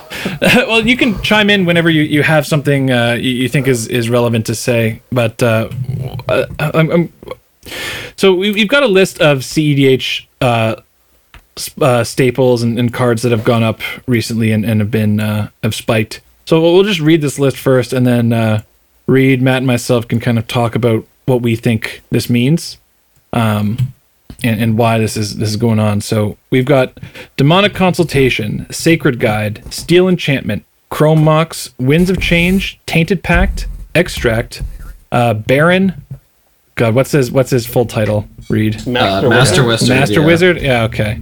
Uh, Barrin Master Wizard, Hermit Druid, Plunge into Darkness, and Curse Totem. So Um, and some of these have spiked very, very hard. So I think the the kind of big ones here are to talk about are Winds of Change, which went from something like three bucks to now it's like forty bucks. Tainted Pact, which was five dollars or ten dollars, not uh, two two and a half years ago. Now 90 dollars, eighty dollars, something like that. Um, base regular copies are eighty dollars. Yeah. Whoa. Okay, let's Yeah, check Tainted that. Pact, like two or three weeks ago, went Yeah. triple. Yeah, Oh. uh, Curse Totem uh, used to be a uh, you know Yeah, five dollar looks- Canadian card, so like you know three bucks, three fifty US. Now it's like a forty dollar card. Yeah, there have been some some very very strong uh, spikes from these cards, uh, and and you know we can kind of speculate as to why. So, So, like, I would like to say, just out the gate here, um, my personal opinion on a lot of these uh, quote unquote spikes or uh, jumps in price um, are sort of just due to Thassa's Oracle, honestly. um, I, I, I think yep, Hermit yeah, Druid. I, I think I think in part it might be because there's interest in them for CDH purposes. Sure, but I think a majority of the time it's just because people look at Thassa's Oracle and they're like, oh, okay, what else is good with Thassa's Oracle? I don't care if it's legal in any formats, but just like what's good with Thassa's Oracle in general. Well, yeah, a card that can remove Yeah, your great, whole library. awesome. certainly Let's let's fine. buy a bunch of those cards. So I think I think a lot of that is why we see stuff like Consultation, Tainted Pact, uh, Hermit Druid, Sacred Guide, all of those go up. Obviously, there's a lot of stuff about Hermit Druid spiking before Thassa's Oracle was spoiled, I mean, but we could also talk about before this, um, before before the uh, the last ban announcement. Uh, Flash and Protean Hulk were climbing up there. Um, yeah, it, it Yeah. and that is very much a CEDH thing Yeah. because you know, as as we've discussed before, Flash did not see uh, much, you know, if at all, play in uh, in in casual in casual. So I so- like. I definitely think those were. Uh, I think that was sort of because of CD. I think it was this combination of it being really prevalent and really good in CDH, but also it was getting a lot of attention, right? Um, like a lot of attention for a lot of different content creators, uh, which makes sense in the way that like it would be pushing up the price. I think Yeah. specifically in this All case, the top commander podcast talking yeah, about I, CDH. I think specifically absolutely. with the stuff that we have in this case, um, it's a lot of stuff with Oracle being printed and being very obviously good, and then having a lot of these old cards that somehow see play in some random formats or people just want to own, maybe for cube, maybe for whatever else, uh, and just again like the recurring theme of low supply, suddenly increased demand equals um, spikes, and then also when you See, I disagree. I think there's actually been a quite a fair amount of targeted buyouts in CDH because a lot of these prices price increases are not we would not get the impression that this is just from a all of a sudden spike in natural demand. Like Curse Totem, for example. so I I, I, I agree with the other stuff here. This card going and, and No, I- Winds so of Change. Right? These are cards that are are played in in top tier CDH decks and have been for a long time. And there hasn't been a steady growth of these. It's not like all of a sudden these So are I- um, you know, oh, you look back for the past, uh, you know, two years, and Curse Totem has been creeping up ever so slightly. No, this card is just shot. So I definitely- I- and you usually only see I definitely agree buyouts. with uh, some of the other cards in this list. I was just making that note for specifically the deck emptying stuff. Yeah, but yeah, I totally agree with stuff like we see with Curse Totem, Winds of Change. Uh, Steal Enchantment is a big one. Um, also, uh, like W- Winds of Change has been like 15 bucks Yeah. for a long time. It, it wasn't three dollars recently. Hold on, let's let's pull up uh, MTG stocks. thought I, I, don't think I've been mine. selling Winds of Change over well over ten dollars for. Well, over we're a ta- year I'm for talking sure. about uh, USD here. So Oh, I have I mean- it as well, it's, three dollars in July 2017, yeah. Okay. and Yeah, then that's- it that's it, it holds five dollars for up until April 2020. Okay, well, we Yeah. yeah. I guess we just didn't see that in Canada. I don't know why. Um, but yeah, that that's that's one where it it's not really super. It's it's somewhat synergistic with some uh, casual decks. You know, maybe like Nekusar. But like we, we and would have seen the spike but, uh, at Nekusar being printed or whatever. Like there's there's Yeah, no there's no huge synergy with it that was just printed to warrant it, right? Same thing with like Curse Totem. Curse Totem is a card that's a staple in CDH for a long time and would have seen like increased pricing in regular EDH if people had like ever decided that it was an effect that they wanted. So the fact that it's a recent spike is um, definitely indicative of there being at least some attention on the format. I mean, I the the one thing I think is is kind of what's become obvious to, or at least this is my theory, what's become obvious to some of the uh, MTG finance people out there who who are trying to spec on CDH is that CEDH are like the the whales of EDH players. Um, John, I'm sure you can speak to this a bit. Where who out of out of all of your the people who buy cards from you, who play EDH for EDH purposes, who spends the most money on on cards? It's not the CDH players. Really? yeah, I, Yeah, it's Yeah, the people that want to flex agree. on their friends. So Like, is, I think it's so it's I think it's a, I think it's a consequence of a relation where a lot of the strong CDH decks have a lot of re- reserve list and like if you want to paper out your CDH deck like you do you are kind of forced I think it. it, like it's also That, mean, that was kind the of what uh, the my bottom theory was, end- Matt. Exactly. Yeah. Okay. The bottom end of CDH players spends infinitely more than the bottom end of non. But the top end are the people that either want to flex on their friends or they want to have multiple decks so that their friends don't have to buy a deck and they can play with this guy's decks. Or it's which I get a lot of from the uh, the military college specifically. It's friends just coming in, buying like fifty bucks worth of cards because their friend bought fifty bucks worth of cards and they need to beat them, and then that guy comes back and spends a hundred, and then that guy comes back and spends a hundred, and then that guy comes. So it's just that. So those are the three things that spend the most money. All three of those are people that spend more than the Yeah. CDH players. But then the CDH players all come in next, and then the rest of the casual players come back after I think that. a lot of it So it's they're just very consistent. a lot of it as well middle. though is like I, I don't think it's a direct consequence of CDH players buying cards and I don't think it like it, it's just too small of a section of the community for purchasing power to actually make sense there what I really think it is is it's like just CDH as a concept receiving probably more attention in content than it's worth in population size. And that combined with the fact that a lot of CDH players play cards that are good and have low attention just because you have to dig really deep to find synergy sometimes. Uh, and you end up like dredging up Yeah. these hidden gems power level wise that eventually trickle down to the rest of the community and generate interest there. Uh, my, my- point was more that I think speculators are are kind of realizing that if if it's almost like a bet on CEDH itself that it's growing in popularity and that the CEDH players are going to be buying these staples whereas in a casual format with no real meta right they might just avoid their doubling season and go with uh, something else or some other synergy piece or just build a different deck. Whereas in CEDH um, some of these cards like you know tainted pact consultation whatnot that's that's kind of you know half the meta at this point so Yeah. One one thing to Curse say though about, Totem, about very, the tainted package popular. is it's been like relatively cheap probably for the past and it's been strong for probably the past like five years. So I would say it's been Yeah, I- I- you strong could- pre Jace printing. I'd say it was like definitely a viable secondary uh, WinCon plan. But yeah, yeah, but certainly on the radar of Yes, most CDH yes. players and absolutely below the like fifty dollar price Yeah. point to just get Definitely. like, to assemble the whole package. Hmm. Um. yeah uh, anything else uh, anyone would like to add about uh, cdh like i think pretty much cdh is, is growing in popularity i think that's a trend that we've all uh, noticed as, as cdh players more people coming into the community um, no more more posts on the subreddit more Yeah. you know engagement lots of viewership online i think i think the big thing that that has caused a recent spike in uh, people joining the cedh community is content creators like the spike feeders playing with power casually competitive um, who are, are getting you know there's these gameplay videos out to uh, tens of thousands of people. So Yep. generating an interest, and and these people want to want to uh, these new players want to you know build paper CDH decks and causing spikes. so so yeah, Also, I think like the, the I hate to bring it up again, but the flash ban absolutely brought a lot of attention. oh certainly yeah.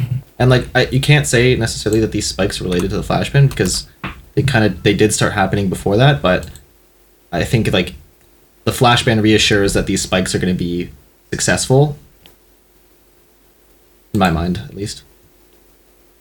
Yeah, and I mean, like, also, yeah, it, like it, it could also just have been at the time when Flash was being considered for ban, or when people were pushing a lot for Flash ban, that there was a lot of the counter argument being like, oh, like obviously Oracle's going to be really good after Flash gets banned, and there might have been people seeing that and just jumping on the train of, oh, well, if it's going to be really good and they're probably not going to ban it, might as well pick up the synergy pieces in case people want to buy into it after Flash is gone, right? Yeah. I guess a closing a closing thing to say on this before we uh, we move on would be there speculators are going to speculate on on every format. It happens in modern, happens in in stand. I mean, as John said, it's not really like the best thing to spec on on standard and, or uh, well, especially standard, but you know maybe not uh, super wise to spec on modern um, in the same way that you can spec on EDH. But this this is the kind of thing that that we have to deal with, and uh, you know, complaining about it and, and just shouting into the void doesn't really actually do anything. We kind of just have to live with it, and uh, the increased uh, fun, card though. prices. But you know, proxying is always an option. There's different meta decks that don't require you know a full fetch land and you know OG dual land mana base and tainted pact and all this you know BS. You can build budget versions of decks, and they're out there. Uh, There's so plenty yeah. of battle bond lands around to buy. People want them. They're all in a box, la- labeled "mischief managed." Nice. Okay, then. Well, before we close the show, uh, we're, it's time for everyone's favorite segment, and that is gut Yeah, check. Good. Check. it's not the same with organism. There's no contrast. Yeah. okay. Well, so today's uh, gut check question is very thematic, and that is, what are some cards to keep an eye on uh, price wise right now? So you know you can list multiple or, or just one. I guess one is fine. Um, but yeah. Do you guys have uh, have, have some cards you, you, you're you're thinking might be uh, prime prime targets for other uh, just jumping up in price or not properly valued right now? Uh, yes, I do. In fact, uh, but it has Okay, already been it. mentioned, and we had we certainly had a bit of a discussion. But I, I do have uh, more to say on it. But that's that's Mana Vault. Uh, every single deck that I've ever thought of putting a Mana Vault in, I've bought a new one because I'm like I don't I hate to spec, but like that card is not at all what it's gonna be and as far as value. Yeah. just can't be. And also, the, like it's just too similar to other cards that are just extremely. and they can just they can never reprint it, right? Is the issue? and they can They never reprinted. reprint it. They did just Yeah, reprint but like it, it's though. it's not something that like Yeah. you see a large amount of reprints for, right? Like it's just It's not going in And a standard reprint legal at set. such a small level too. Yeah, yeah. it's going in one of these limited print run sets, or it's at some crazy rarity. Uh, Reed. Um, What do you I mean, so obviously this just falls into the category of always buy RL. You can never have enough RL. But um, one of the ones that I've had my eye on forever at this point is Carnival of Souls, just because the card's effect is very unique. It's on RL. It's incredibly cheap right now uh, for what it is. It has a lot of app. Like I can definitely see this just going into a bunch of casual aristocrats decks, all that good stuff. Um, I'm not sure that like I'm not sure that it doesn't have application in CDH as well. So if you just want to pick it up for that reason, but I mean, like, I'm seeing what like three dollars US right now. It's RL, super unique effect, very well costed. I don't know. Pick it up while you can. Yeah, it's one of those cards that kind of just gets broken by the printing of. Just like one thing, right? Like you you just you just need like getting one thing to get Yeah. printed, and suddenly Carnivals of Souls is playable. uh, John, what about you? Okay, uh, I'm just going to make two quick points on those comments, and then I've got one coming out of left field here a bit. Um, the Mana Vault thing is most important for people to think about because if that card does hit the number we think it's going to, you're just going to feel so dirty. At least if a different card that's lower spikes a bit, it doesn't feel as bad. You're going to feel so bad if you don't get Mana Vault and it ends up in three digits. Uh, second of all, I remember an old Inquest magazine where it said Carnival of Souls was the worst card ever printed. I just wanted to bring that up because it was real funny. Um, the third thing is I'm going to go with a different card uh, that involves a double master spoil already, and I'm going to say Primal Vigor.